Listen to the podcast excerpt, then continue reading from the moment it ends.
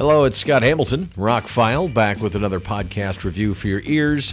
Going to be talking about Season 2, Episode 1, Episode 14 overall, of the TV series 12 Monkeys.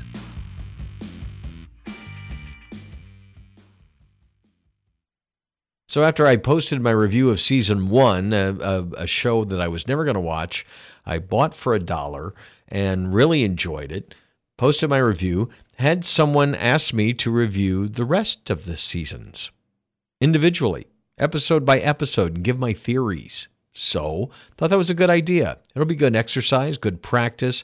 I need to keep working on the settings of my new rig in my home studio. So, all of that came together to go, why not review episode by episode?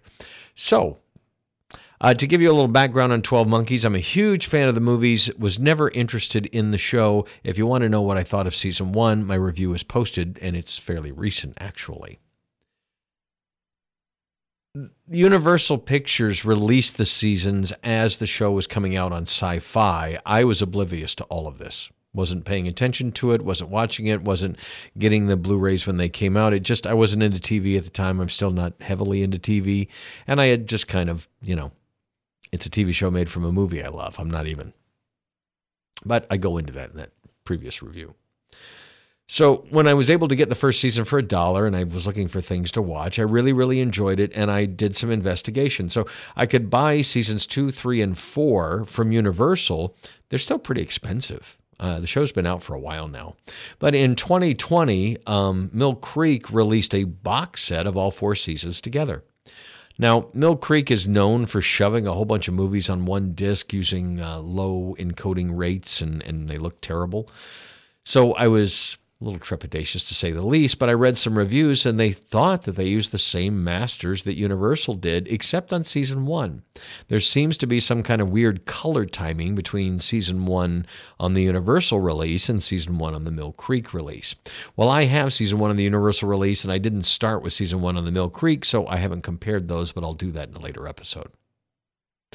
So I popped in season two it picks up right where season one leaves off. What I like most about the series is we started with the basic idea of the the movie and the original story, but they changed a couple of things. And what they changed allowed them to now we are in uncharted territory. We have no idea where the show is going. It ended with Cole deciding to save Ramse. Oh, I should say I'm going to get into spoilers because how else can I talk about each episode of a season if I don't get into spoilers? They're only 40 some odd minutes long. So after the events of the first season, season two starts, and I find out later that we have a famous person narrating the show who makes an appearance at the end of season two. I'm a little upset I read that spoiler, but I'll get to that. So it picks up right where season one left off, which we were in 2016. Cole and Ramse are on the run from the army. They had sent Cassie into the future. And basically, what this episode does from the here on is wrap up a lot of the previous season, a lot of the loose ends. We've got those messengers in the future. They were sending people back to specific times for specific things. Looks like they were carrying bone weapons, which we know you can't get a whole lot through a time machine back into the past, no technology and that kind of thing. So Cassie's in 2043, and Katrina Jones, who is the scientist who invented the machine and who's been sending people back and all that kind of stuff, nurses her back to health. She was shot. That's why Cole sent her into the future. So she's now into the future, and we're starting to really mess with the timeline. These messengers, they say, and they've got weird blue paint on their skin, which we've learned through this episode, they can wipe that off I thought they were mutants or aliens or something. And no, they can wipe it off and look pretty normal. And that's what they do to the people who they send back in time. I have no idea what they're doing yet. So in the past, Cole's looking for Jennifer because, well, the bad guys always give up the plans to other people who they don't know may have turned on them. And that's how we get some that MacGuffin happens in this first episode where the bad guy kind of lays out his whole, plans and then he gets backstabbed, whatever, and and we go on with our main characters knowing what's going on. And they continue. So we're told that is all going to happen in Manhattan. Jennifer Goines, uh, you know, has the virus and she's going to release it. That's they found a report. That's what's going to happen. So they go look for her and they find her. And she's nuttier than a fruitcake, as she was at the end of the first season. And they get into a basic standoff, and surprise, Cassie shows up. Now in the past of 2016. She says in 2044, she was in the future for eight months, I guess, while they rebuilt the machine. Oh, they blew up the machine in the future to stop the messengers. Um, and Katrina says that she can rebuild it, could take up to a year, but they'll do it and continue the work. So Cassie goes into the past and attempts to stop Cole from killing Jennifer, who's holding the virus. And that's how the first episode ends. This is the 14th episode overall, but season 2, episode 1, called Year of the Monkey. It lays the groundwork for what's to come. It wraps up most of the plot lines they weren't going to continue from the first season and starts things kind of fresh into the second. It felt good, it felt smart. They didn't take too many shortcuts, those writer shortcuts of especially in a time travel show. Um, you know, they can just erase things and move on, which they resisted the temptation in the first season to do that a lot. There was something that happened in this season. I'm trying not to give all the spoilers from the entire episode away. But something happens and they mention something about fixing it. And, and that would be going back a few minutes and undoing it.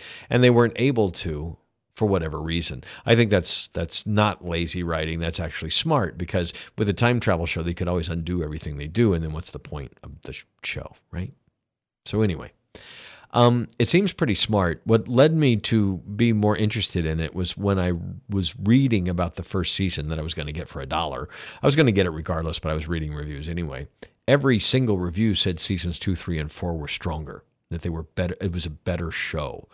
Um, can't really tell from the first, but man, it won a lot of awards for cinematography. You don't hear that much about TV shows, but really, it looks fabulous. It looks like a movie um, there's not a whole lot of special effects. I read that there could be anywhere from 30 shots to over 100 shots. Most episodes are about 70 to 80.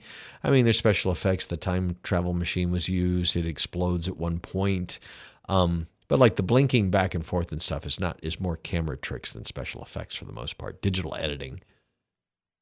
Overall, I really like the show. Um, it's again one of those shows that I would have never thought I would have watched. I don't have too many theories about what's going on. The messengers are obviously trying to fulfill the witness, whoever the witness is. Um, we were led to believe it was somebody else. It was a bit of a red herring. If you remember, 12 Monkeys, the whole army of 12 Monkeys was a red herring in the original movie. So that's a change that the 12 Monkeys are actually a thing from the movie, from the original story. I don't know. I think it's good so far. Um, time travel is going to get confusing, so I will try and another reason why actually um, I wanted to do the individual episodes. It will help it keep it in my mind. I started to do that with Dark. If you haven't watched that show on Netflix, it, it can be pretty twisty, and laying it out episode by episode really helped. So We'll see what I can do about this. I don't know how quickly I'll be getting these out, but I hope you enjoy them. These will be mini little reviews of each episode as we go through the last three seasons of 12 Monkeys. I'm Scott Hamilton. I'm Rockfile. My links are below. I am now talking to tech support with Patreon to get back into my Patreon account so I can restructure everything. Details on that coming up.